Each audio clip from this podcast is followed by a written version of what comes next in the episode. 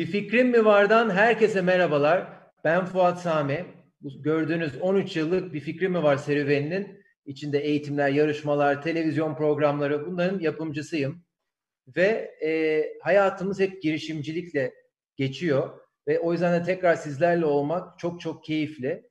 Tabii biliyorsunuz e, çok değişik bir dönemden geçiyoruz. Covid-19 hepimizin hayatını etkiledi. Ama girişimcilik nedir? Hep fark yaratmaktır.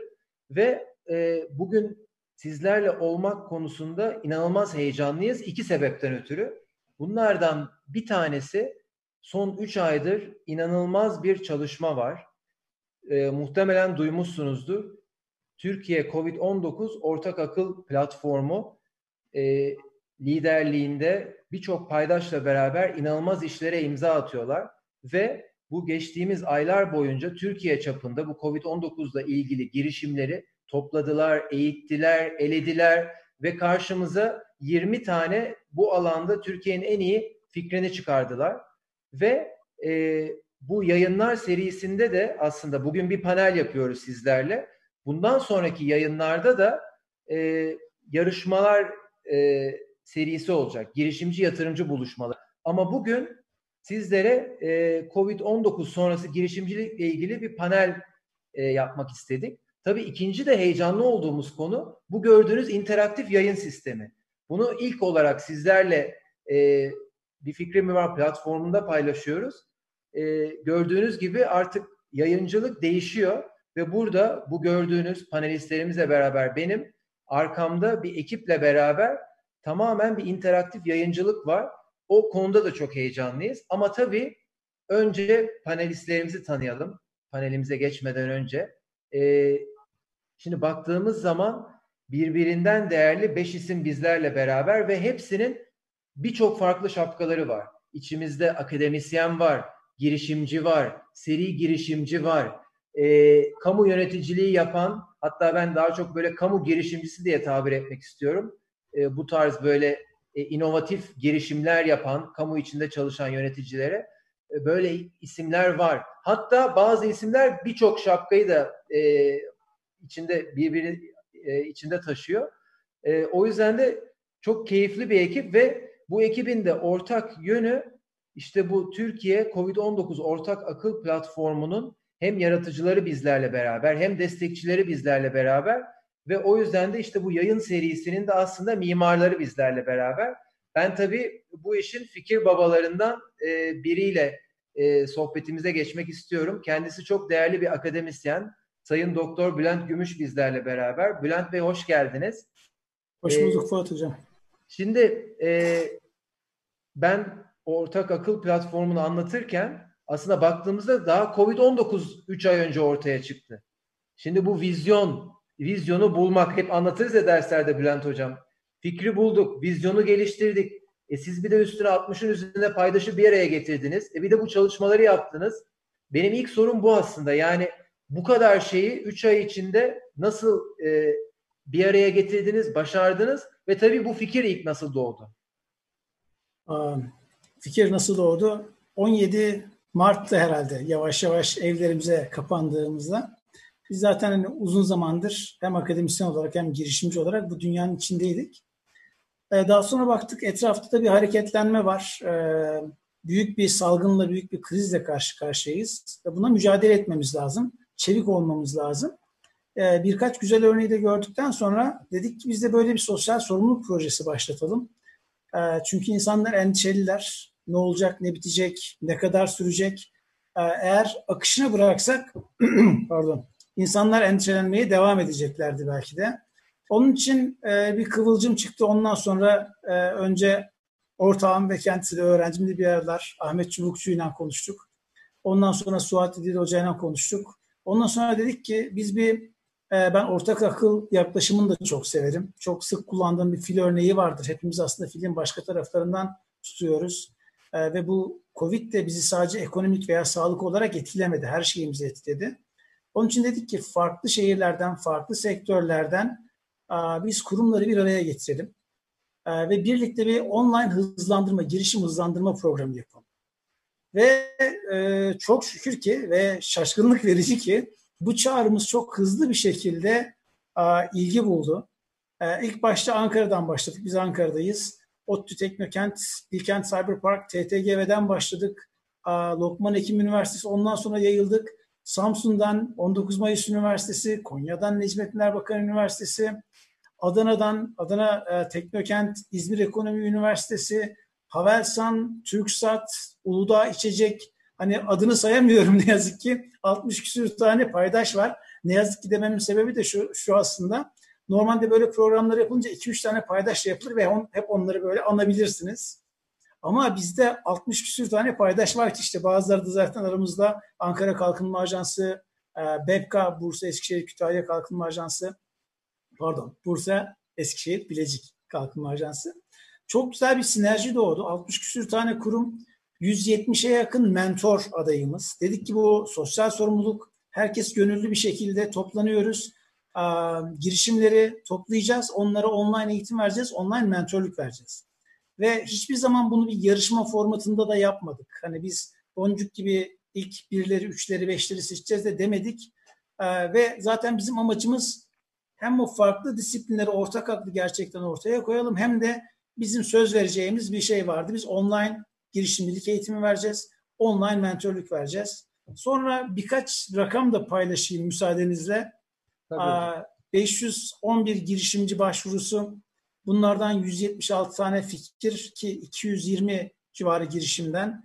Bu 176 fikri önce 100'e indirdik. 100 tane fikri mentorluk aşamasına aldık. Sonra bu 170 tane cengaver mentorumuz, gönüllü ordumuz harika bir mentorluk verdiler. Ee, Innocentrum Enterprise bizim fikir yönetim platformunu kullanmıştık ve orada etkileşimli de bir sistem var. Ee, hem diğer girişimciler hem de tüm mentorlar fikirleri görebiliyorlar, yorum yazabiliyorlar, oy verebiliyorlar. Ee, sonra e, kaç tane eğitim vermişiz? Ee, 17 tane eğitim verdik.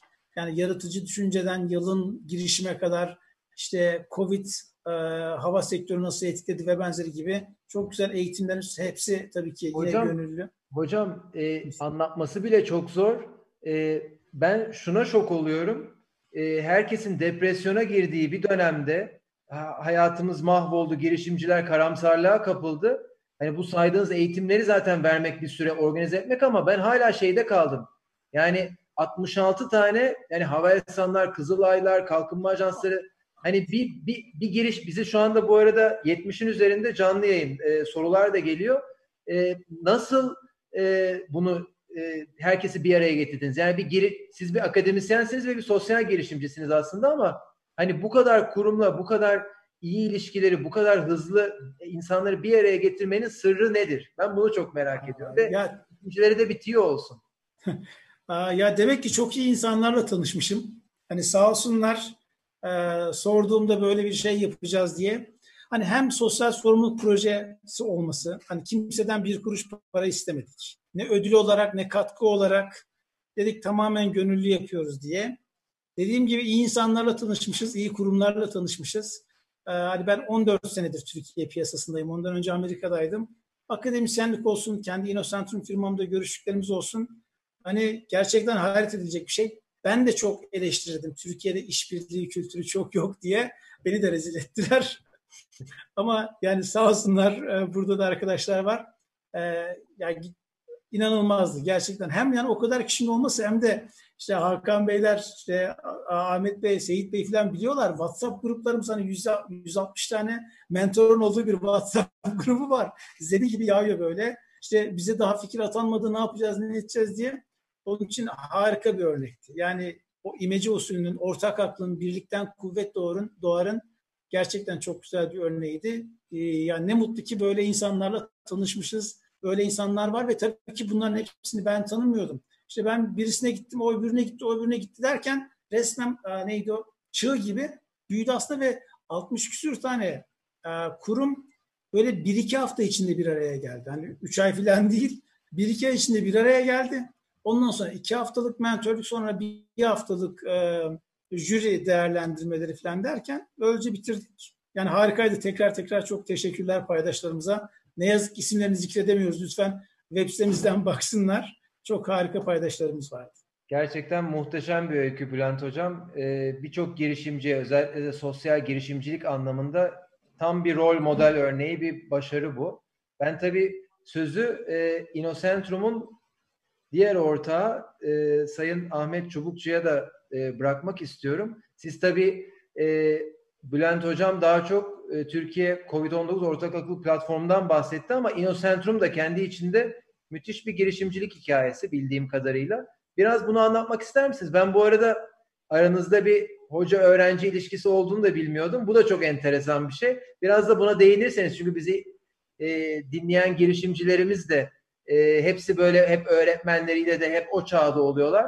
Hani bu ilişki nasıl doğdu ve bu şirket nasıl doğdu aslında? Evet, e, öncelikle herkese iyi akşamlar diliyorum. E, Fuat Bey diyorum. E, bizim serüvenimiz 2009 yılındaydı herhalde. 2009 yılında başladı. Ben e, Gazi Üniversitesi Endüstri Mühendisliği mezunuyum. E, ondan sonra TOB e, Ekonomi ve Teknoloji Üniversitesi'nde Endüstri Mühendisliği'nde e, yüksek lisansa başlamıştım. Bir üç sene kadar da orada araştırma görevliliğim olmuştu. Ee, orada e, Bülent Hoca ile tanıştık. Sonra dedi ki kendisi bana hani e, açık inovasyon diye bir konu var. Hani e, ilgini çeker mi diye serüvenimiz başladı. o günden bugüne kadar da geldik açıkçası. Hani Türkiye'de o zamanlar çalışılmamış. Çalışılmayı geçtim daha kavramın bilinmediği e, bir dönemde. Benzer şey sonra belki Hakan Bey de söyler. Onların alanı içinde geçerli bir şey bu. E, ve serüvenimiz öyle başladı.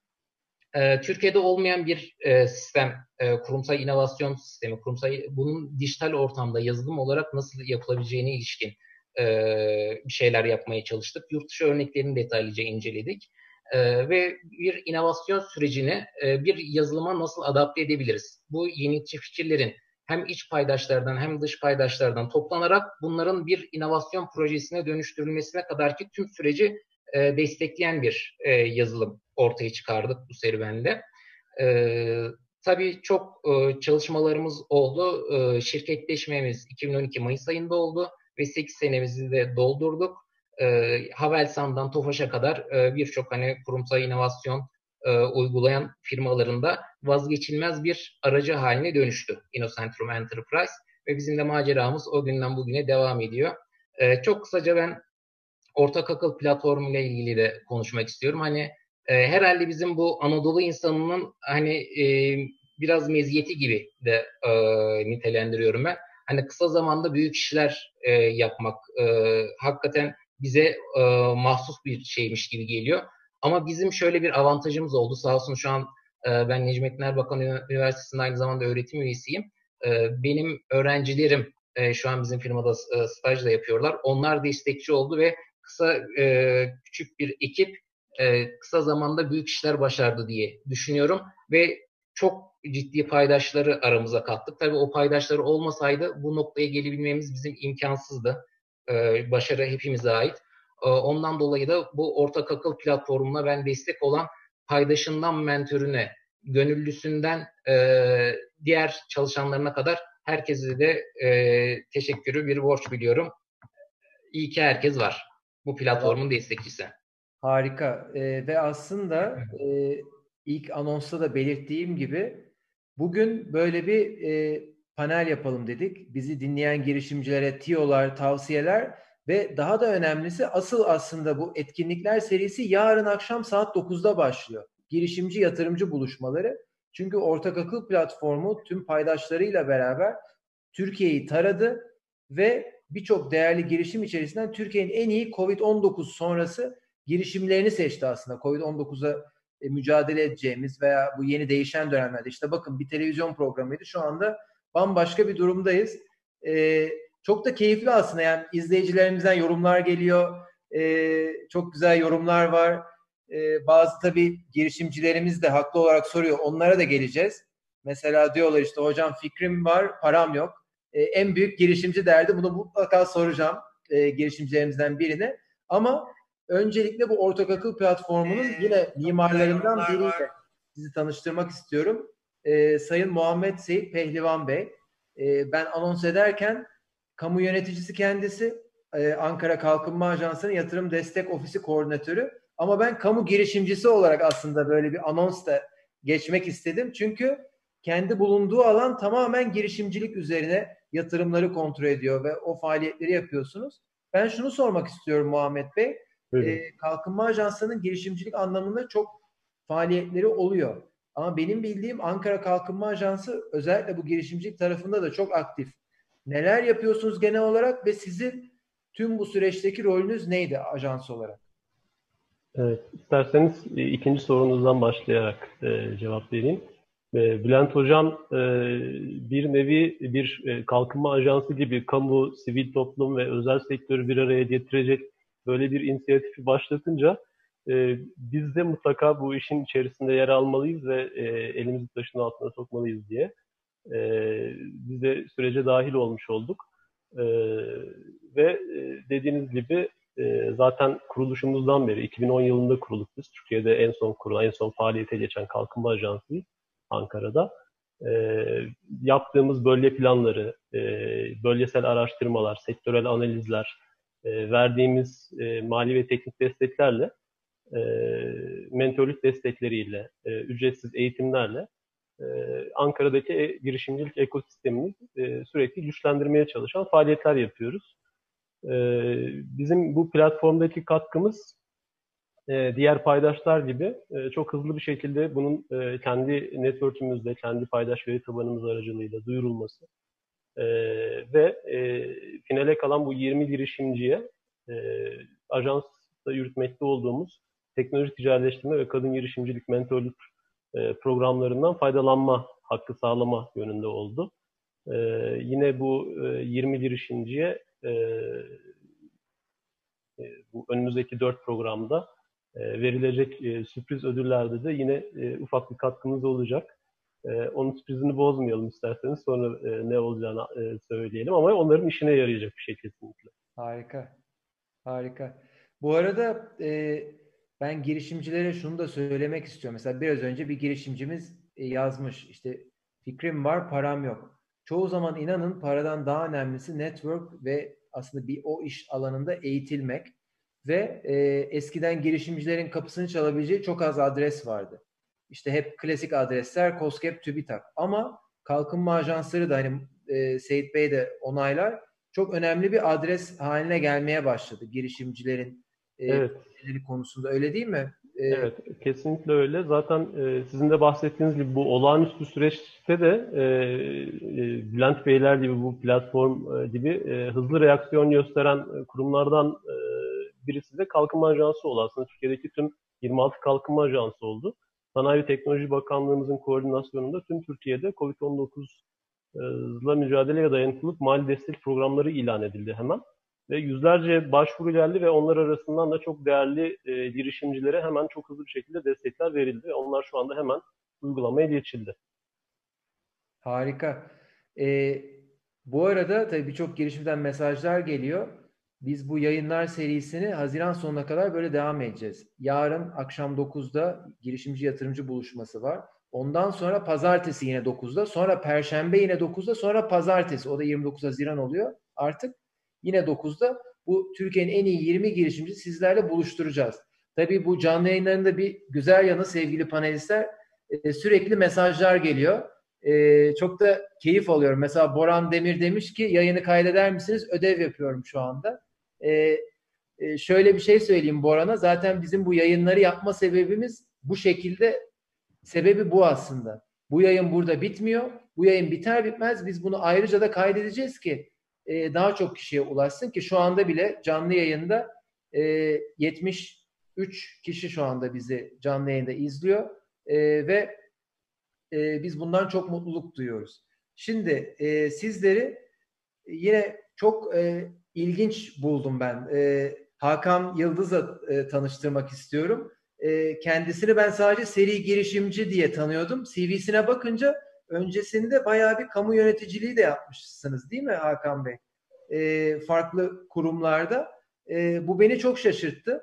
Yani ben şöyle bir şey görüyorum. Tabii biz daha çok sizi e, fonbulucu.com'un kitlesel e, fonlama platformunun e, yaratıcısı olarak hep tanıdık. Ama öncesinde aslında hem kamuda çalışmışsınız, hem girişimcilik yapmışsınız, e, hem özel sektörde çalışmışsınız. Sanki benim gördüğüm hani yanlışsam düzeltin. E, sanki girişimciler için hani en faydalı durakta sanki durdunuz ve şu anda e, tekrar fon bulucuyla çok, çok güzel işler yapıyorsunuz. E, Fuat Bey çok teşekkür ederim. E, benim için onur verici bir girişti bu. E, çünkü hayata ben üniversiteden sonra bellboy olarak başladım. Bunu bilmiyordum mesela. evet, bellboy olarak başladım. Valiz taşıyordum. Çok da güzel paralar kazanıyordum o zaman. Tabii ki işin esprisinin yanında girişimcilik tecrübelerim, kamu tecrübelerim ve özellikle de girişimcilik ekosistemi içerisindeki genç girişimcilerin özellikle mikrofinansa ulaşamayan ve bunun bu yüzden de girişimlerinin e, hayallerini gerçekleştiremeyen arkadaşları gördükçe bir gereksiniminin olduğunu fark ettim. E, bunun üzerine yoğunlaştım aslında. Son 5 e, yıldır da kitle fonlaması konusunda çalışıyorum ama öncesinde e, ben de ortak akıl platformu ile ilgili birkaç şey söylemek isterim izin verirseniz. Tabii buyurun. E, Bülent Bey aslında e, benim yaşım 50'ye yakın. E, dünyada da e, tanıştığım çok insan var. E, son dönemlerde en fazla saygı duyduğum insan e, olarak nitelendirebilirim Bülent Gümüş'ü. Lütfen utanmayın Bülent Bey. E, yani burada insanların iyi yaptığı şeyleri e, bence yüzlerine de söylemek lazım. Diğer insanlara da paylaşmak lazım. E, ben COVID-19 e, ortak akıl platformları platformunun çalışma sisteminin e, hayran oldum. Yani e, aslında çok hızlı geçti Bülent Bey. O kadar çok insan, o kadar çok e, WhatsApp gruplarında, o kadar çok mail gruplarında organize, çok hızlı bir şekilde organize olabildi ki aslında ben e, bir anda kendimi bir crowdsourcing'in içinde buldum. Yani biliyorsunuz işte Wikipedia gibi, e, Ekşi Sözlük gibi e, sistemler aslında crowdsourcing'tir. İnsanlar, kitleler içerik yaratır Burada da aslında bizim kitle fonlamasında parayla yaptığımızı e, hiçbir bir kuruş dönmeden, hiç kimse birbirinden para almadan müthiş bir bilgi paylaşımıyla gerçekleşti. Bunun ileride hikayesinin çok fazla anlatılacağını düşünüyorum. O yüzden huzurunuzda hem Bülent Bey'e hem Ahmet Bey'e hem 66 e, paydaşa e, hem 130'dan fazla mentora, e, 500'e yakın katılımcıya Hepsine ayrı ayrı teşekkür ediyorum. Büyük bir modele imza attık aslında. Muhteşem. Gerçekten e, zaten e, dediğim gibi hep ya bu kadar kısa zamanda böyle bir şey e, ben hani okuyunca hayret etmiştim ama içine girdikçe hem Bülent Bey hem de ekibiyle ve sizlerle tanıştıkça e, bence girişimciler için çok güzel bir başarı öyküsü bu. E, bizi şimdi birçok girişimci izliyor, dinliyor e, yani muhteşem bir şey ve bir taraftan da tabii Hakan Bey sizin de kitlesel fonlama üzerine yaptığınız e, çalışmalarda gerçekten takdir edici. Çok teşekkür ederiz sizlere. Ben e, son panelistimizi tanıştırmak istiyorum. Kendisi aslında hem akademik şapkası var hem de bir e, seri girişimci değil, ultra seri girişimci şapkası var gibi görüyorum. E, ekol grubu birçoğumuz tanıyor çünkü hayatımızın her yerinde. Yani güvenlikten eğitime, e, iş güvenliğinden temizliğe, işte elektronik güvenlik e, sistemlerinden e, danışmanlık işlerine inanılmaz büyük bir grubun başkanı kendisi. Tabii de, bir taraftan da akademik şapkası da var. Ama son dönemde e, bu şapkalara çok e, benim gördüğüm kadarıyla yani çok yakın bir zamanda tanıştık. Çok gurur duyduğu yeni bir girişimi var ve girişimcilere yardım etmek için aslında CEO Tekmer diye müthiş bir organizasyon yarattı kendisi. E, ben aslında e, ilk onu sormak isterim size Naci Bey. Yani bu fikir nasıl geldi? Hani ekol grubu zaten sonra konuşuruz girişimci hikayesi olarak ama bu CEO Tekmer oluşumu nedir? Girişimcilere faydası nedir? E, herkese hayırlı akşamlar. E, tabii insanlar belli bir seviyeye geldikten sonra ben her zaman şunu anlatırım. Bir insan tepeye çıkmadan daha tepe tırmanırken elini başka birine uzattığında muhtemeldir ki beraber yuvarlanırlar aşağı doğru. O yüzden de derim ki önce yerini sağlamlaştır, sonra yardım etmek istediğin insanlara yardım et. Çünkü eğer sen daha sağlam bir köklere sahip değilsen muhtemeldir ki beraber yuvarlanırsınız. Şimdi biz belli bir yere gelince CEO der diye önce bir sosyal sorumluluk e, anlamında bir dernek kurdum ben. Bu derneğimiz tamamen 2018 yılında e, girişimci olmak isteyen arkadaşlara ile, iletişim, finans, yönetim gibi girişimcilik eğitimleriyle başladı. Daha sonra e, yeni bir kanun 2019'un sonunda artık tekno merkezler ya da kuluçka merkezleri üniversitelerin bünyesinden çıkıp özel şirketlere verilmeye başladığını öğrenince bunu da bir ilk olarak biz şu anda kurguladık. 8 aylık bir çalışma.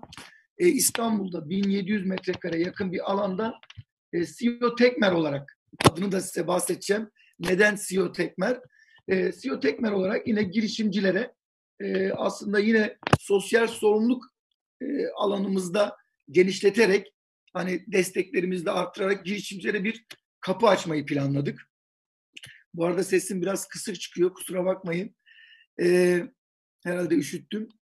Dolayısıyla CEO Tekmer olarak biz tıpkı tekno merkezler gibi COSGAP'in de desteklediği, İşkur'un desteklediği, Ekonomi Bakanlığı'nın desteklediği bir ekosistem kurguladık. Burada kitle fonlama, mikro ve makro yatırımcılarımız var. Bankalardan temsilcilerimiz olacak. COSGAP'ten temsilcilerimiz olacak. Bunun tamamını biz bir yerde toplayacağız ve girişimciye orada sunacağız. Ee, yine aynı şekilde birçok üniversiteden akademisyen ekibimiz ve üniversitelerimizi çözüm ortağı paydaşımız yaptık.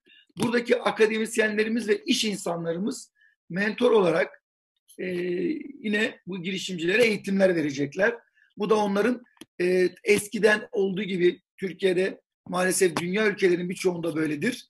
E, yüzde 98 işletmelerin çoğu kurulur ve ilk 3 yıl içerisinde maalesef batarlar. Fakat batarken tek başta batmazlar. Yanlarında eş, dost, akraba veya bankalardan aldıkları kredilerle beraber batarlar. Bu da tabii hem kendileriyle beraber çevresindeki yakın dostlarını da üzer. Son zamanlarda ben hep şöyle söylüyorum. Şimdi soruyorlar özellikle Covid-19 sonrası birçok insanımız psikolojik ve sosyolojik anlamda bunalıma girdi. İş yapamamaktan veya işte bulunduğu ortamın vermiş olduğu sıkıntıdan dolayı. Bana da soruyorlar. Hocam nasıl? Ya siz girişimciler nasıl hoca oldunuz veya şimdi soruyor nasılsın? Ben diyorum ki mükemmelim. Harikayım. Ya nasıl olur bu kadar pozitif enerji verebiliyorsun? Ya diyorum ben kötüyüm desem dostum üzülecek. Efendim mesela iyiyim desem düşmanım sevinecek. Dolayısıyla iyiyim diyorum dostum seviniyor. İyiyim diyorum. Eğer düşmanımız varsa o da üzülsün. O yüzden bir girişimcinin en önemli motivasyon kaynağı kendisidir. Önce kendi kendisinin lokomotifi olacak. Ben ilk girişime başladığımda değerli arkadaşlar lise mezunuydum. Hani e, Hakan hocam da söyledi ya lise mezunuydum. Fakat dönem artık bilgi dönemine doğru gidiyor ve e, lisans, yüksek lisansla beraber kendi işimde güçlenmek için işte yönetim organizasyonunda yüksek lisans yaptım. E, çalışırken bunu yaptım değerli arkadaşlar. Girişimci arkadaşlara da buradan sesleniyorum. Hani vaktim yok, zamanım yok demeyin. E, yüksek... Naci Bey e, sözünüzü kesiyorum. Şimdi bir soru geldi geldi de Ceylin gözümden. Liseli kadın girişimcileriz. Fikrimiz var. Hayata geçirdik. Yatırım arıyoruz diyor. Siz de lise çağında fikir e, hayata geçirdiniz ya. Ne tavsiye evet. edersiniz bu liseli genç kadın girişimcilere? Şimdi birçok sorular soruyorlar. Bir tanesi de kapitaldi e, dikkat edersen. Sermayem yok ne yapabilirim? İnanın bir masa bir sandalyeyle başladım ve sıfır sermayem vardı. Fakat oradaki bütün temel nokta şu e, önce kendinize bakıp ben en iyi ne iş yapabiliyorum diyebilmek. En iyi yaptığınız işten başladığınız zaman sermaye çok ihtiyacınız yok. Fakat Bülent hocamın dediği gibi e, masanın dört bacağı var. Bunlardan bir tanesi iyi bir fikir. İyi bir fikir de iyi bir tecrübeden doğar.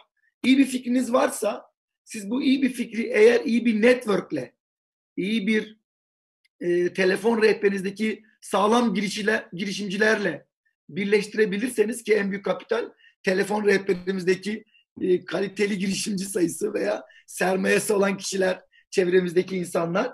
Bir diğeri de e, yine aynı şekilde dediğim gibi bilgi. Hani bilgi var, network var, entelektüel sermayeniz var. Sermaye en son ayak. O zaten diğer üç e, masanın diğer üç bacağı sağlamsa o kendiliğinden geliyor. Ki artık biliyorsunuz dönemimiz bilgi dönemi. E, eğer iyi bir fikriniz varsa insanlar tıp gibi e, ışığa koşan kelebekler gibi e, o ışığa doğru gelirler ve o bilgiden faydalanmak isterler. O yüzden girişimcilere en büyük tavsiyem öncelikle en iyi anladığınız iş, e, iş neyse o alanda fikriniz geliştirmeniz ve bu alanda kendinizi hem akademik hem bilgi yönden donatmanız. Çünkü bir iş, bir fikri ortaya attığınız zaman öncelikle şunu düşünmeniz lazım. Ya bunu benim mahallemde yapan var mı? Türkiye'de yapan var mı? Ya da ilimde yapan var mı? Bunu kaç kişi yapıyor? Türkiye'de kaç kişi yapıyor? Dünyada bunu kimler yapıyor gibi bir ön araştırmadan geçirmeniz lazım. Belki de o sizin fikrinizle ilgili milyonlarca insan zaten onu yapıyor. Dolayısıyla iyi bir araştırmacı, iyi bir gözlemci olmak da gerekiyor. Ben Naci, Naci Hocam, size sizin anlattığınıza ilişkin bir soru var. Ben müdahale edeyim mi Fuat Bey? Buyurun, buyurun efendim. Buyurun. Bülent Duru kardeşimiz her zamanki gibi para vermiyorlar, akıl veriyorlar demiş. biraz yani akıl verelim de biraz da para verelim Naci Hocam. Şimdi e, onu anlattım. Ben bir eğer bilmiyorum vaktimiz var mı bir örnek anekdottan kendi üzerimden anlatmak istiyorum. Şimdi bir masa bir sandalye e, iş yerimi kurdum. Tabii kendi alanım güvenlik üzerine e, eğitim vermekle başlamıştım. Spor salonlarında da yaka savunma eğitimleri veriyordum o dönemde. Sene 1999. Yani ne, telefon rehberinizdeki kişi sayısı dedim ya. E, şimdi gittim bir arkadaşıma dedim ki ya ben bir işletme kurdum. Hayırlı olsun dedi. Fakat dedim 6 aydır çalışıyorum arabam yok. Eğer e, bana 2000 dolar verirsen kendime bir flash alacağım dedim. İşte burada güven ve itibar ortaya çıkıyor. İnan arkadaşım hiç çekinmedi. Döndü kasasından 2000 doları bana verdi. Küçük bir kağıt parçasına da yazdı. Mehmet Naci Efe 2000 doları verdim. Kağıdın biri onda kaldı, biri bende. Daha önce bir hastanede iş yerimi kurmadan önce e, güvenlik e, ve gece müdürü olarak çalışıyordum. O hastaneden ayrılırken dedim ki ben bir iş yeri kurdum. Artık kendi işimi yapacağım. Dedi ki bana ya biz seni çok seviyoruz ve e, bir ihtiyacın olduğu zaman bu kapı her zaman açık. Burada kapıyı vurmadan gitmek çok önemli. Hani dedik ya itibar, gü, e, güvenirlik.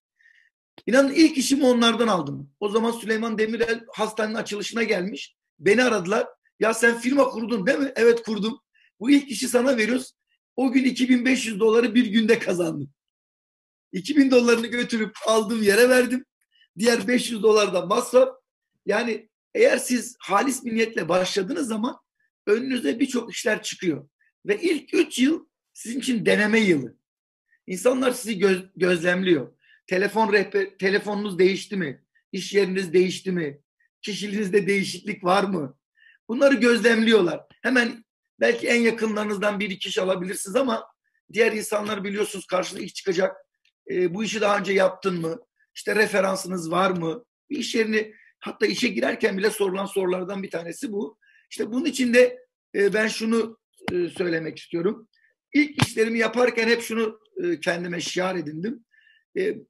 Kazanmayı hep arka planda tuttum. Yani 10 kazandıysam hani Yah Yahudi mantığı deriz ya 9'unu reklama ve dağıtıma ayırdım. Bu çok önemli. Yani ilk etapta kazanmayı düşürmeyeceksiniz. Hatta ilk 3 yıl e, başa başı yakalasanız şükredin. İlk 5 yıl en zorlu yıllardır zaten. İlk 3 yılda da başa baş noktasına erişmişseniz e, şükretmeniz gerekiyor ki mesela COSGAP gibi veya yatırımcılar e, genelde şunu derler. İlk 3 yıl kapatmama sözü alırlar. COSGAP mesela bunu özellikle önemser. O yüzden sizden kısa işte bir yıllık, orta üç yıllık, uzun beş yıllık e, business planlar istenir. İş planları istenir. Burada da bu business planlar çok gerçekçi olmalı. E, reel verileri vermeli. Dolayısıyla siz eğer elinizde e, bu işleri planlamayı çok iyi yapmışsanız girdilerinizin içine tekrar söylüyorum. Başlangıçta bilgi var arkadaşlar. Bilgi, network ağınız, işte daha sonra makine teçhizat, en son sermaye ve ondan sonraki süreç prosesler. işin planlanması, örgütlenmesi, e, koordine edilmesi yani size bir liderlik vasfı da aslında aranır. O yüzden biz CEO deri kurmuştuk. Yani kendi işletmesinde bir genel müdür, bir CEO olabilmek. Bunu bir kere hedeflemelisiniz. Evet ben bu iş yerinin lideri olacağım. CEO'su olacağım, genel müdür olacağım. Şimdi genelde girişimciler şöyle yola çıkar. Ya ben artık SSK'lı ya da ne bileyim bağ kurulu bir eleman olmak istemiyorum. Özgür olmak istiyorum. Öyle değil arkadaşlar. Sabah 6'da ilk iş yerine siz gelirsiniz. Akşam da gece 11'de en son gidersiniz. Yetmez eve iş götürürsünüz. Çünkü artık sadece kendi sorumluluğunuz yok. Sizinle beraber yanınızda çalıştırdığınız en azından en yakın bir arkadaşınız, asistanınız, sekreteriniz, yüzlerce insan oluşmaya başlayacaktır. Ve zamanla o, sizin, o fikriniz eyleme dönüşürken artık sizin olmaktan çıkacak. O artık sizinle beraber çalışan paydaşlarınızın, arkadaşlarınızın, çalışma arkadaşlarınızın. Dolayısıyla hepsinin sorumluluğu üzerinize binecek. Ee, bu bilinçte olmak gerekiyor. Böyle korkutmak gibi de olmasın ama. Yok yok yok. bence Naci Bey siz böyle yani kesintisiz konuştunuz ve mükemmeldi bence. Böyle bir mini NBA gibi oldu. Hatta çok güzel yorumlar da geliyor. Ee, sizi çok takdir edenler varmış Ekol grubu. Duruşu çok sağlam diyen var. Ee, onun dışında Mehmet Bey'i ayrıca dinlemeyi çok isterdim. Hoş sohbet, anlatacak çok şey olan değerli. Ama bu arada e, Fuat, e, Fuat Bey hala paradan bahsetmedi Naci Bey. Bülent, Bülent, ona, Bülent şimdi ona bekliyor bir orada. sonraki, Ona bir sonraki turda gelelim isterseniz. Hocam hemen parayı verirsek olmaz. Şimdi Evet, evet. aslında vaktim var mı? E, bunu hep anlatıyorum ben çünkü e, hani arkadaşlara şunu tavsiye ediyorum. E, başarılı girişimcilerin yanında başarısız girişimcilerin de hayatlarını mutlaka okumalarını tavsiye ediyorum ve ben özellikle buna çok önem veriyorum. E, biyografiyi bol bol okusunlar. Ya başarılı insanlar gerçekten nasıl başarılı olmuşlar? Nelerden feragat etmişler? Şimdi dedim ya ben yüksek lisans yaparken arkadaşlarım bana diyordu. Hocam senin zaten o dönemde 300-400 çalışanın var. Şu an 5000 çalışanımız var. Ee, siz ya ne gerek var? Bak 300 varken diyorlar ki ne gerek var? Senin 300 çalışanın var. Nargile içmek varken, kahvelerde çay içmek varken sen akşamları gidip niye MBA yapıyorsun, master yapıyorsun? Şimdi ben o gün de bir hedef koymuştum ve şunu diyordum. Ya ben bugünü düşünmüyorum. Ben bugünü 5 yıl önce düşündüm. Yani bu vizyonda olabilmek, bugünü 5 yıl önce düşünmek, bugün de 5 yıl sonrayı düşünebilmek. E çünkü bazen kendi kendimize düşünüyoruz diyoruz ki ah keşke ben şu birikimimle e, işte 10 yıl önce, 20 yıl önce var olsaydım. E şimdi varsın. Git zamanda yolculuk yap. 20 yıl ileriye git neler olabileceğini düşün ve onu tut oradan getir buraya yap. İşte Bülent hocam yapmış. Ahmet hocam yapmış. Bugün e, Muhammed Seyit hocam, Hakan hocam bunları başarmışlar. İşte Fuat Bey 13 yıl önce bir fikrini varı çıkarmış. Biz mesela 99'da Ekol Grup şirketlerinin ilk kurucusu olarak kurduğumuzda bir masa bir sandalye daha yıllar sonra e, bütün çalışanlarımıza şöyle bir mail açtık. E, en iyi fikri olanlar bize fikrini göndersin ve bu ticarete dönüştüğü takdirde de biz o fikri o kişiye ortak edelim veya o işin CEO'su yapalım. Böyle bir çalışmamız uzun yıllardır var ama çok da böyle canlandıramadık açıkçası. E belki işte bu ortak akıl platformu ve sonraki oluşumlarda katkıda bulunur. İsterseniz e, ben sözü tekrar Doktor Bülent Gümüş hocamıza yönlendireyim. E, benim hocam size sormak istediğim ve aslında panelimizin de konusu bu. Bu Covid-19 sonrası dönemde sizce yükselişte olacak sektörler neler? Daha düşüşe geçecek sektörler neler? Ee, ya kestirmesi hem zor hem kolay bir durum. Ee, biz bunu programı tasarlarken de düşünmeye çalıştık. Dedik ki tam COVID-19 ile ilgili bir program yapıyoruz ama e, fikirleri toplarken alan alan toplayalım ki değerlendirmemiz kolay olsun ve bizim 7 tane alanımız vardı. Bunlar salgının durdurulması, sağlık hizmetlerinin iyileştirilmesi, erişimin iyileştirilmesi vardı. Üretim ve ekonomi vardı. Turizm, sanat, e, spor vardı. Tarım, gıda vardı. Yani her şeyi etkiliyor. Aa, şimdi şunu kestiremiyoruz. Geçenlerde yine bir onunla ilgili yazı yazmıştım. Covid bizden ne kadar kalacak? Acaba bir sene mi kalacak, iki sene mi kalacak, aşı mı bulunacak, tedavi mi bulunacak yoksa virüs e, tekrar mutasyon geçirecek ve gidecek mi? Onları bilemiyoruz. Onun için kalıcı etkilerini kestirmek birazcık zor. Ama bildiğimiz şu var aslında. Bu COVID-19 bir katalizör görevi gördü ve uzaktan çalışma, uzaktan eğitim ve benzeri gibi şeyleri hızlandırdı. Bu bize bir değer kattı. Çünkü daha yine firmalarımız ya işte evden çalıştırsak mı çalıştırmasak mı esnek saatler olur mu olmaz mı falan diye düşünürken eğitim sistemimiz daha yine çocukları tutacağız, getireceğiz 40-50 kişi hatta 200-300 kişi üniversitelerde amfilere dolduracağız derken şimdi birden bir şaplak yediler.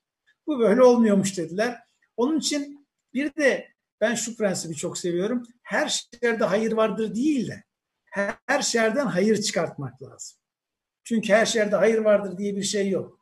Bir şer geldi, bir kötülük geldi. Biz bundan nasıl ders alacağız? Bir musibet bir nasihatten daha iyidir hesabı. Onun için çok şeyi etkileyebilir ve e, herkes kendi sektöründe bunu düşünmesi gerekiyor.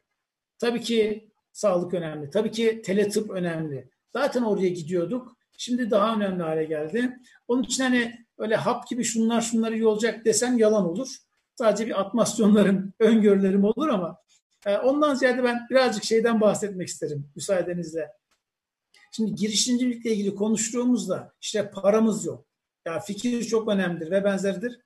Şimdi ya bu bir kek gibi de diyebiliriz. Keke de benzetebiliriz. Herkesin her kekin başarılı hikayesi farklıdır. Yani bazı belirli ingredientları kullandığı için, belirli parçaları, malzemeleri kullandığı için başarılı olabilir. Çünkü hedeflediği sektör farklıdır ve benzeri. Onun için hani silver bullet denilen herkese geçerli bir çözüm yok. Ama biraz önce Naci Hocam'ın dediği gibi ya tabii ki sağlam bir fikrin olacak. Oradan başlıyorsun zaten tüm girişimcilik. Ama o fikri icra, icra edecek sağlam bir takımın olacak. O takım da öyle ben kiralarım, maaşlı çalışırım falan falan zor iş. Çünkü yine katılımcılar da dediler girişimcilik öyle kısa bir hikaye değil. 3-5 aylık bir hikaye değil. Ben tekno girişim alayım, TÜBİTAK alayım, bir yılda ürünümü çıkartayım değil. Bunlar birkaç sene sürüyor. Çok şanslıysanız ürününüz çok harika bir üründür. Yüzde 200 verimlilik katıyordur. Öyle durumda bizim topta bir öğrencimiz vardı. Öyle bir icadı olan birkaç ayda çok hızlı büyüyebildi. Ama çoğu girişimler yeni bir ürün, yeni bir iş modeli geliştiriyorsunuz. Siz gidip de köşede bir kahve dükkanı, nargile dükkanı açmıyorsunuz. Ki o da çok risklidir, zordur ama teknolojik girişimcilikte fikir olacak, takım olacak. Bunları bir araya getirdiğinizde Naci Hocam'ın dediği gibi parayı bulmak çok da zor değil. Dezavantajlarımız var. Eğer son kullanıcıya siz ulaşmak istiyorsanız hani yerli pazara çıkabilir miyim? Yerli pazar benim ürünümü alır mı? Yani onun da daha detaylı şeyler var. Pek girmek istemiyorum ama yani yerli pazarımız çok da iyi bir pazar değil aslında tekno girişimciler için. Onları da ayrıca konuşuruz ama yani tüm bunları bir araya getirmek gerekiyor. Sistematik yaklaşım gerekiyor. Tabii ki şans da gerekiyor. Öyle başarılı oluyorlar. Valla e, çok hoşuma gidiyor. Yani her konuşmacı girişimcilik tarafında çok güzel e, öğütler, tavsiyeler ve öngörüler sunuyorlar. Ben e, Sayın Ahmet Çubukçu'ya dönmek istiyorum. Şimdi e, hem işte akademik şapkanız var, hem Inocentrum'u e, yıllardır büyütüyorsunuz, büyüttünüz. E, aslında iki mini sorum var size e, akademik şapkayla girişimciliği nasıl dengeleye, de, dengeleyebiliyorsunuz? Bir diğer taraftan da çünkü o zor bir şeydir ya yani ya akademisyen olursun ya girişimci gibi hep böyle bir yanlış bana göre bir algı var. Bir o bir de ikinci konuda e, bu yarından itibaren yarın akşam 9'dan itibaren göreceğimiz girişimcileri incelediniz. Türkiye ve Covid-19'la e, ümidiniz var mı? Yani geleceğe yönelik bu girişimler gördünüz, neler çıkarılabiliyor? Türkiye'nin rolü ne olacak bu yeni dünya düzeninde? Evet, e, teşekkür ediyorum Fuat Bey. Güzel bir e, giriş yaptınız. Soru da gayet güzel. E, şu an e, birçok öğrencim de aynı şeyi soruyor bana. E, hani ne yapabiliriz, nereden başlayabiliriz? Özellikle öğrencilerin e, son sınıfa gelmiş öğrencilerin e, girişimcilik dünyasına yakın hocalara ayrı bir e, ilgisi oluyor açıkçası. E, aslında ben akademisyenlikte yeni sayılırım. Yani bir senemi yeni dolduracağım. Ondan önce benim de kamu tecrübem vardı. Kamu yöneticiliği de yaptım.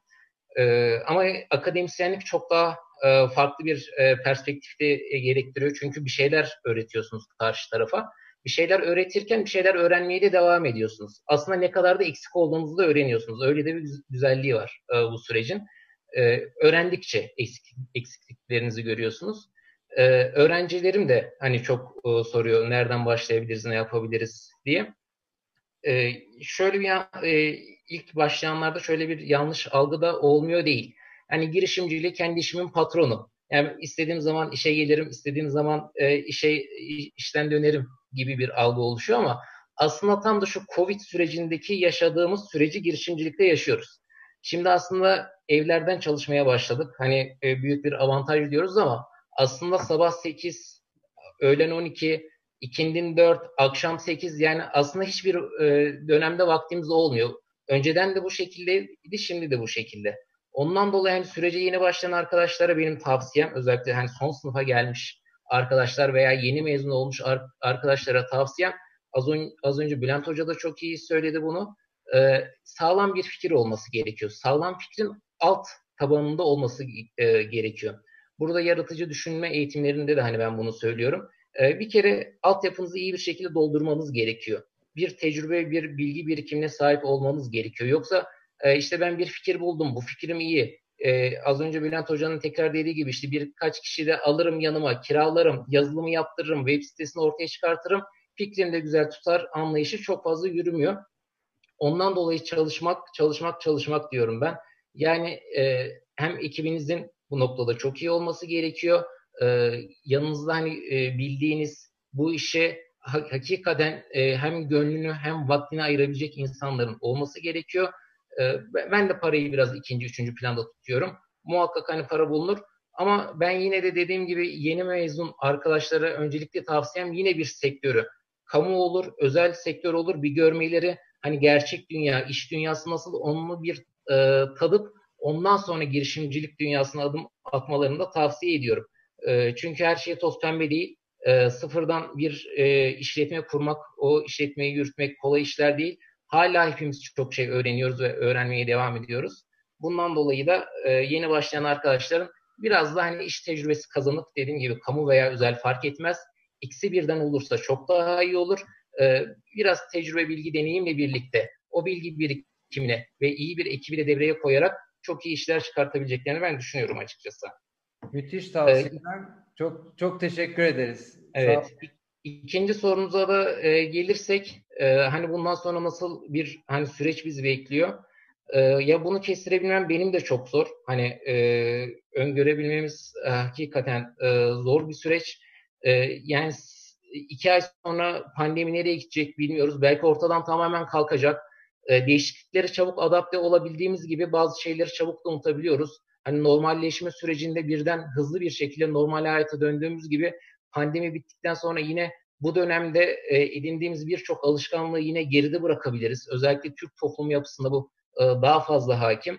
E, ondan dolayı da e, hani nasıl bir sürecin beklediğini ben ön, öngöremiyorum. Ama tabii ki dijital teknolojiler çok daha fazla hayatımızda e, yer alacak. Ama belki de e, gıda, tarım politikalarını da daha çok e, gözden geçirmemiz gerekecek, gerekebilecek. Hani o Maslow'un ihtiyaçlar hiyerarşisini düşündüğümüz zaman belki de hani gıdaya, e, içeceğe daha çok e, ihtiyaç duyduğumuz bir dönem bizi bekleyecek.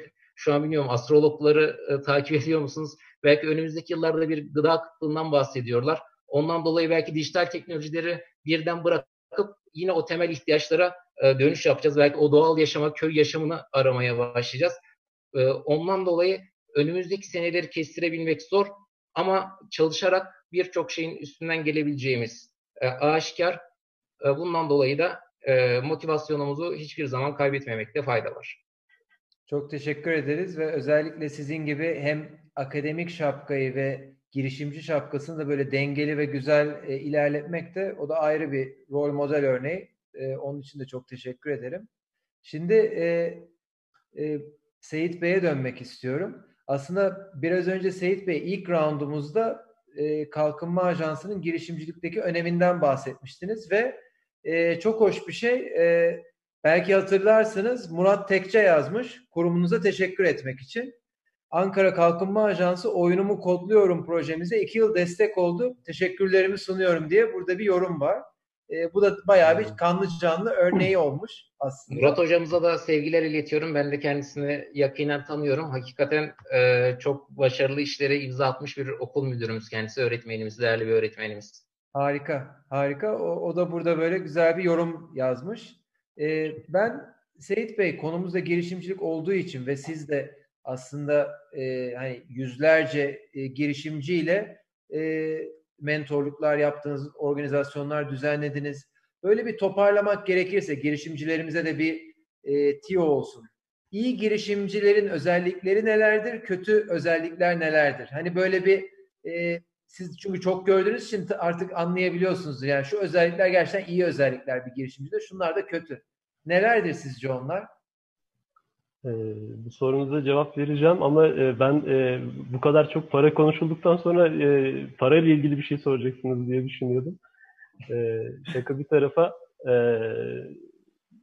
e, az önce de bahsedildi. E, girişimcilik e, noktasal bir konu değil. Bir e, yolculuktan bahsediyoruz aslında burada. E, dolayısıyla burada e, sabırlı olan, e, hedefini doğru koyan ve e, emin adımlarla o yolda ilerleyen neticede başarıya ulaşıyor. E, az önce dediniz mesela işte YouTube'da yorumlar, sorular geliyor işte parayı nereden bulacağız vesaire diye. E, şimdi bununla ilgili kanallar e, eskiye nazaran gerçekten e, çok fazla var. Yani e, bir taraftan e, işte kalkınma ajansları, konseptli gibi devlet destekleri var. E, diğer taraftan bizim düzenlediğimiz mesela e, 9 yıldır düzenliyoruz. Bu sene nasıl olursa 10.sunu düzenleyeceğiz. E, Tek Ankara proje pazarını düzenliyoruz. Burada mesela eğer e, prototip seviyesinde bir ürünleri varsa, e, bir hizmetleri varsa e, bunları e, bir fuar ortamında e, yatırımcılara sunma, onlarla birebir görüşmeler yapma imkanı e, sağlıyoruz mesela. Her yıl düzenlediğimiz düzenli bir şey. E, binden fazla girişimciye bu şekilde bir imkan tanıdık şimdiye kadar. E, onun dışında e, verdiğimiz mentörlüklerle işte az önce bahsedilen o networklerini geliştirebilirler. E, bu da çok değerli, tecrübeli insanlarla birebir e, ücretsiz mentörlük alıp e, işte kendileri için gerekli olan o bağlantıları kur, kurabilirler. E, bunlar kıymetli. E, mesela sadece kar amacı güden e, girişimler yok bu arada biliyorsunuz. E, sosyal sorumluluklar da var. Yani sosyal sorumluluk projeleri. Bunlar için de mesela bir kanalımız var. Bizim ajans olarak organize ettiğimiz e, sosyal sorumluluk platformumuz var. sosyalsorumluluk.org.tr adresinden yayın yapıyor. E, burada da şöyle bir e, sosyal sorumluluk proje fikrimiz var. Keşke paramız olsaydı, destekleyenimiz, e, gönüllümüz olsaydı, hayata geçirseydik diyen e, arkadaşlarımız varsa burada bize proje fikirlerini gönderirlerse biz onlar için ücretsiz tanıtım filmi çekip bu platform üzerinden sponsor ve gönüllü arayabiliriz onlar için. E, dolayısıyla e, yani çok fazla imkan var aslında şu anda. O zaman girişimcilere diyorsunuz ki mutlaka e, bizim kapımızı bir çalın. E, proje varsa. Kesinlikle. Süper. E, bu arada bir girişimcimiz yazmış. E, defter kalem hazır notları alıyorum. Şampiyonlar Ligi burada demiş. Sağ olsun. E, ya ben de şu anda öyle hissediyorum. Yani çok güzel e, ve aslında girişimcilik ekosisteminin yani spektrum gibi bakarsak her alanında şu anda e, burada panelistlerimiz bir köşeyi tutmuş. E, hem tavsiyeler veriyor hem yönlendiriyor. Benim çok hoşuma gidiyor. Biz bu arada bu etkinliği böyle yarım saat yaparız diyorduk. E, şu anda bir saate geldi. E, izniniz olursa böyle bu son turu da yapıp sonra son sözleri de alabilirim. Başka sorularınız da olursa. Zaman böyle keyifli sohbet olunca çok hızlı geçiyor. Ben sözü e, Hakan Bey'e vermek isterim. E, siz bu proje boyunca özellikle bu Türkiye Covid-19 ortaklık platformunda birçok girişimciye mentorluk da yaptınız. Ve genel itibariyle girişimcilerde ve daha çok işte Türk girişimcilerinde gördüğünüz eksiklikler nelerdir ve bunu nasıl düzeltebilir girişimcilerimiz?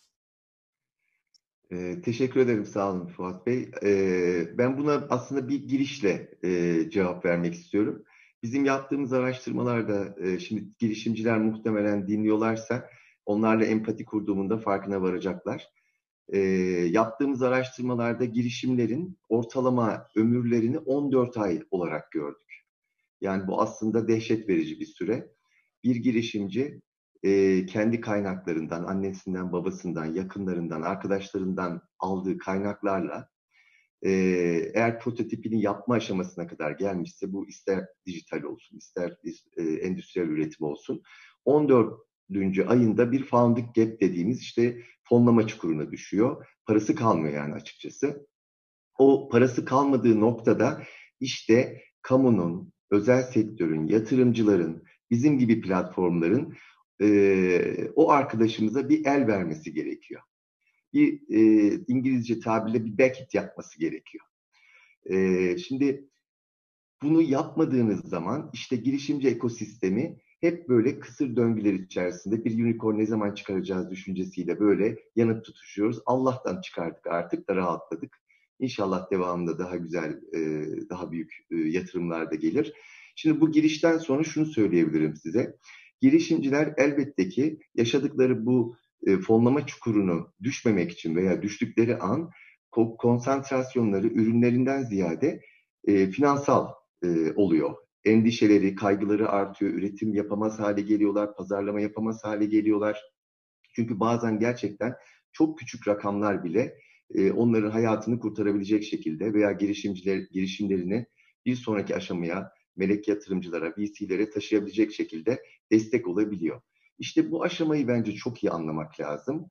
Girişimcinin de bu aşamaya gelmeden önce işte e, Seyit Bey'in anlattığı COSGAP, TÜBİTAK, veya Türkiye'deki e, mevcut desteklerin hepsine başvurmakla birlikte onların süreçlerinin uzun olduğunu düşünürseniz ve e, harcamadan kimseye biliyorsunuz bir destek verilmediği için öyle bir sistem maalesef var orada. Bize gelmeliler. Yani kitle fonlamasına başvurmalılar. Çünkü kitle fonlamasında ön siparişle ürünlerini yapmadan satabilirler. E, motivasyonunu sağlarlarsa e, destekçilerinden para toplayabilirler. Bir teşekkürü satarak, e, bir şapka satarak para toplayabilirler ödül ve bağış bazlı da. Özellikle de 2019 Ekim ayında çıkan yeni yasayla artık girişimciler hisselerini de satarak e, bir e, finansa ulaşma şansı olacaklar. Bakın buradaki o kadar önemli bir konu ki bankalara gidiyor girişimciler kaynak bulamıyor biliyorsunuz. Melek yatırımcıların durumu sayısı Türkiye'de çok az olduğu için ulaşmakta zorluk çekiyorlar.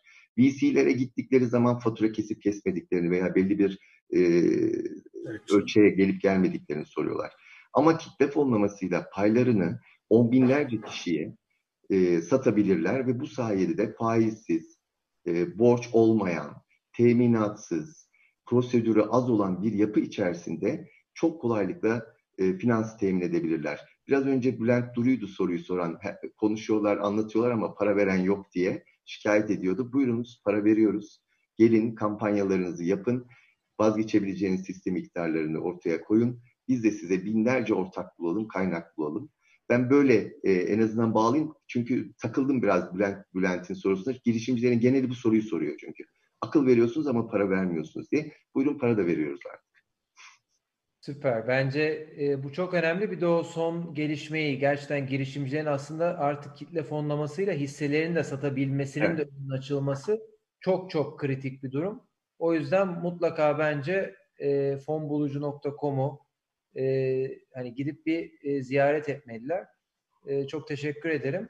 Ben Bu arada e, Naci Bey e, biraz önce hani mükemmel bir böyle girişimcilere tavsiyeler serisinde bulundunuz. Ama bir şey fark ettim. Benim aslında sorum şuydu. CEO Tekmer nedir? Niye kuruldu? Ee, sorusuna cevap vermemiştiniz. Bu roundda da isterseniz onu anlatalım çünkü çok değerli bir şey. Evet. Teşekkür ediyorum. Şimdi tabii e, aslında para kısmını en sona bırakmıştım ben de. yatırım kısmını. Şimdi CEO Tekmer dikkat ederseniz e, COSGAP'le beraber, İşkur'la beraber faaliyet gösterecek olan bir ekosistem aslında e, özel bir tekno merkez sistemi olacak bizim e, CEO tekmerimiz. Kendi işini aslında üçe bölüyoruz. Ön inkibasyon dediğimiz e, kuluçka sürecinde olan yani iş fikri olup bu iş fikrin ticarete dönüşüp dönüşmeyeceğini e, aslında bir test etmek isteyen arkadaşlar önce bir çağıracağız. E, dolayısıyla bunları nasıl değerlendireceğiz? Bizim bir bilim kurullarımız ve iş insanlarından oluşan bir e, ekibimiz var.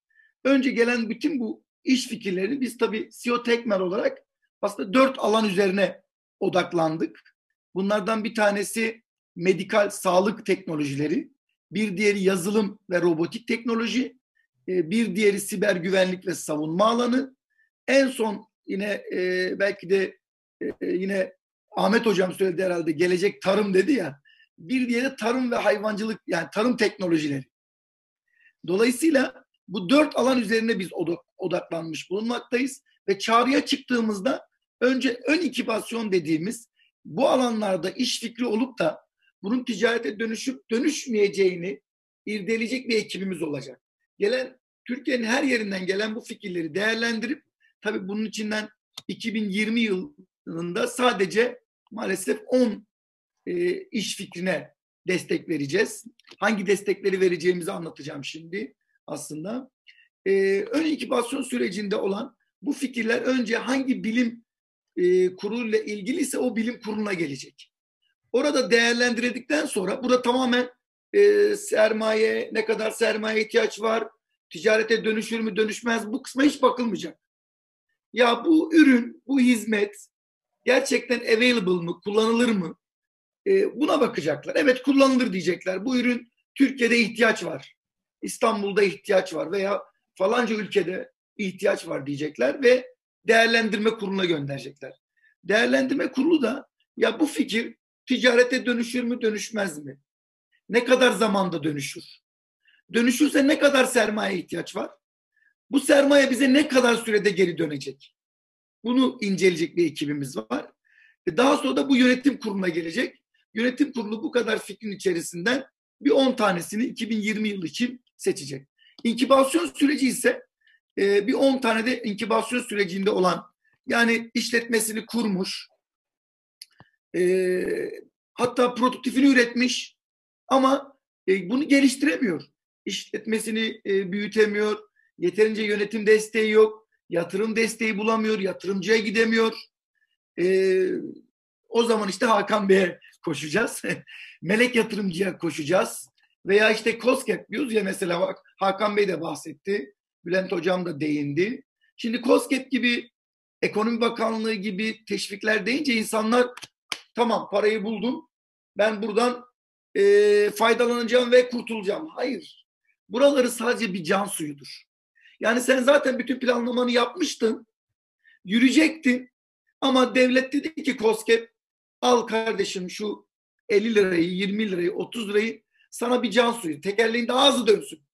Bu düşünceyle buralara gitmek lazım. Oraya eğer bel bağlarsanız tamamen hüsranla sonuçlanır. Çünkü bürokrasi biraz yavaş ilerliyor. Dolayısıyla siz harcamayı yaptınız. Bu harcamanın geri dönüşü en az 6 aydır size. Dolayısıyla ve e, prosedürleri de yerine getiremezseniz ciddi sıkıntılar yaşayabilirsiniz. Buna bel bağlamayın. Ama bu gelirse de bu sizin için bir can suyu olsun. Fidanınız daha hızlı yeşerir o fikriniz bir fidansa daha hızlı yeşermeye başlar. Dolayısıyla inkibasyon sürecinde olan işletmelere de biz e, bu sene 10 yine 10 işletme düşünüyoruz. Bunları da alıp CEO Tekmer'de bunlara ücretsiz yer, e, hukuk müşavirliği desteği, mali müşavirlik hizmetli destekleri, akademik destek, işte İstanbul Üniversitesi gibi bir büyük kurumla e, şu anda çözüm ortağıyız. Dolayısıyla onların laboratuvarları, onların e, akademik ekibi, onların kütüphanesi tamamı bize açılmış vaziyette ki kendi bünyemizde online tip sistemi kur, kurgulamış vaziyetteyiz.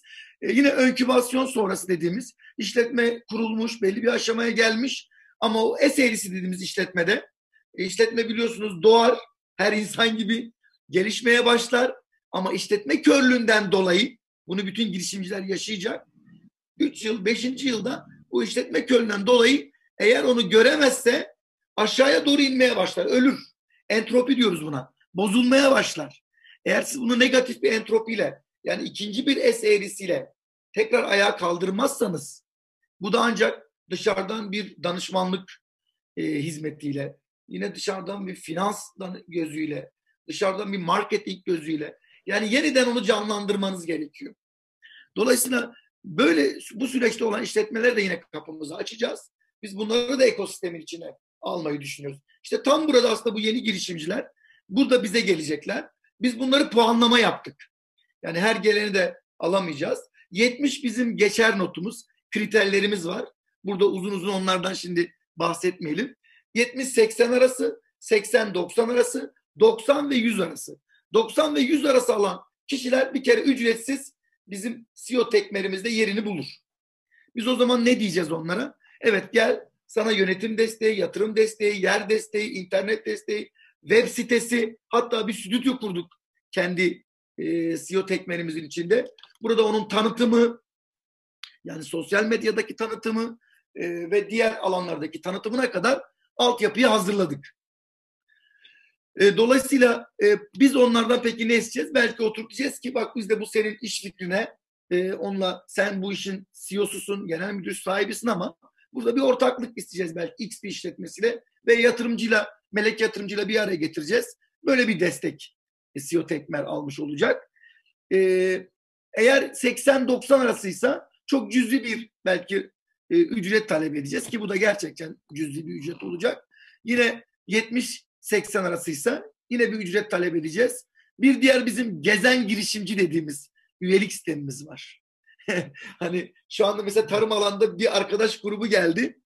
Gezen keçi fikriyle geldiler bana. Ee, Yalova Yarımadası'nda yaklaşık 80 dönüm bir arazi tutmuşlar ve 300 keçiyle başlamışlar. Şu an 560 keçileri var. Süt, yağ, yoğurt gibi alanlarda çalışıyorlar. Mesela onlara bir destek sağladık. E, bu alanda çalışmalarımız mesela devam ediyor gibi. Yani gezen girişimciler de bizde üyelik sistemi çalışacaklar. Bizim bahsetmiş olduğumuz fuar, workshop, eğitim her türlü hizmet desteği alacak ama belki CEO Tekmen için ona yer vermeyeceğiz sadece. Çünkü yani bizim... Naci Bey anladığım kadarıyla kusura şey yaptım e, ya anladığım kadarıyla aslında biraz önce bir arkadaş dedi ya benim hani fikrim var, param yok. Sizin bu oluşum da ben çok hoşuma gitti. Yani vizyoner bir oluşum. A'dan Z'ye e, aslında her türlü bir girişimciye kapınızı açıyor gibi oluyorsunuz ve e, muhtemelen de zaten bu önümüzdeki yani yarından itibaren yani akşam 9'dan itibaren de e, hem Naci Bey hem Hakan Bey de zaten bizim jüri üyemiz olacaklar. E, o girişimcilere de yani ilgi duydukları girişimcilere de zaten aktif destekleri de olacak anladığım kadarıyla. Ben çok teşekkür ediyorum Naci Bey size de. E, Fuat Hocam şunu söylemek istiyorum. Bizim ekosistemin içinde zaten mikro ve makro yatırımcılarımız hazır. Biz bunu Süper. iki yıldır kurguladık, hazır hale getirdik. Mikro yatırım, yatırımlarımız e, hani 1 liradan 1 milyona kadar 1 milyon ve ötesinde makro yatırımcılarımız var. İşte fikrin e, maliyeti o bahsetmiş olduğum süreçlerden geçtikten sonra ortaya çıkınca biz o yatırımcılara zaten açacağız. Ekol olarak da ekol grup yönetim yatırım olarak zaten CEO Tekmer'i kuruyoruz. Onun da kendi bir e, yatırım gücü var.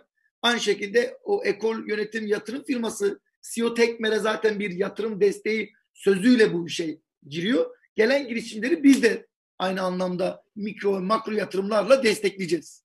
Muhteşem. Çok muhteşem yani gerçekten. Ee, bir de tabii bu kadar hani başarı ilk başta demiştiniz hani el vermek şimdi girişimcilere çok e, gurur verici bir şey. Bu arada e, biz gerçekten bir saati de geçtik. Ben son sözü e, Bülent hocama vermek istiyorum. Bülent hocam e, yüzlük yüzlük sonuna geldik. Yarından itibaren aslında bir şölen var. E, Haziran sonuna kadar haftada iki, iki defa her perşembe ve pazartesi akşam 9'da bu Türkiye'nin en iyi 20 fikri yatırımcılarla buluşacak. E, neler demek istersiniz? Programın hani son e, sözlerini size bırakayım istedim. Çok teşekkürler. Ee, unutmadan tekrar paydaşlara, gönüllülerimize, mentorlarımıza çok teşekkürler.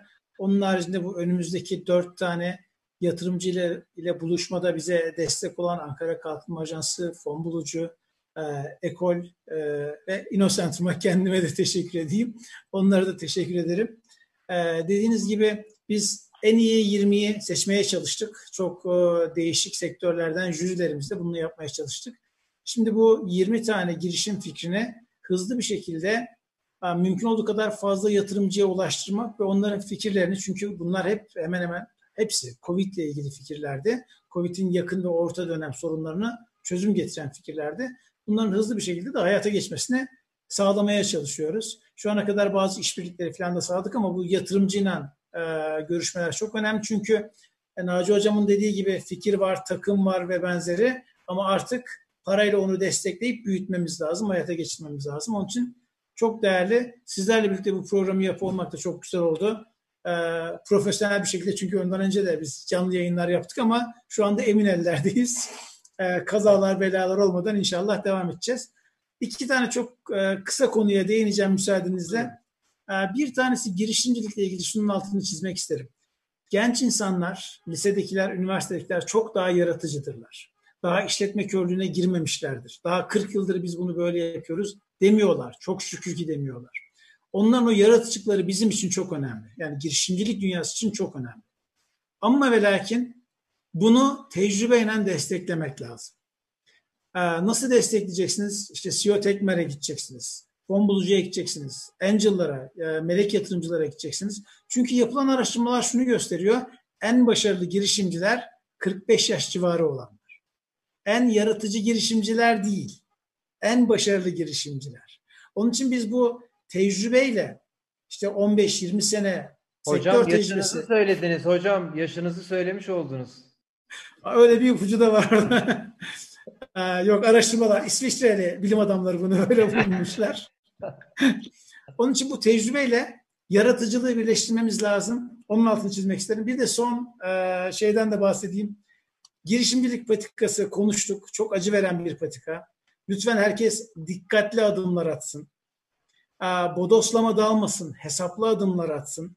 Ve şunun da altını tekrar çizeyim. Girişimcilik kadar kurum içi girişimcilik de çok önemli. Bizi seyreden, dinleyen kurumsal firmalar lütfen ama lütfen kurum içi girişimcilik programlarını başlatın.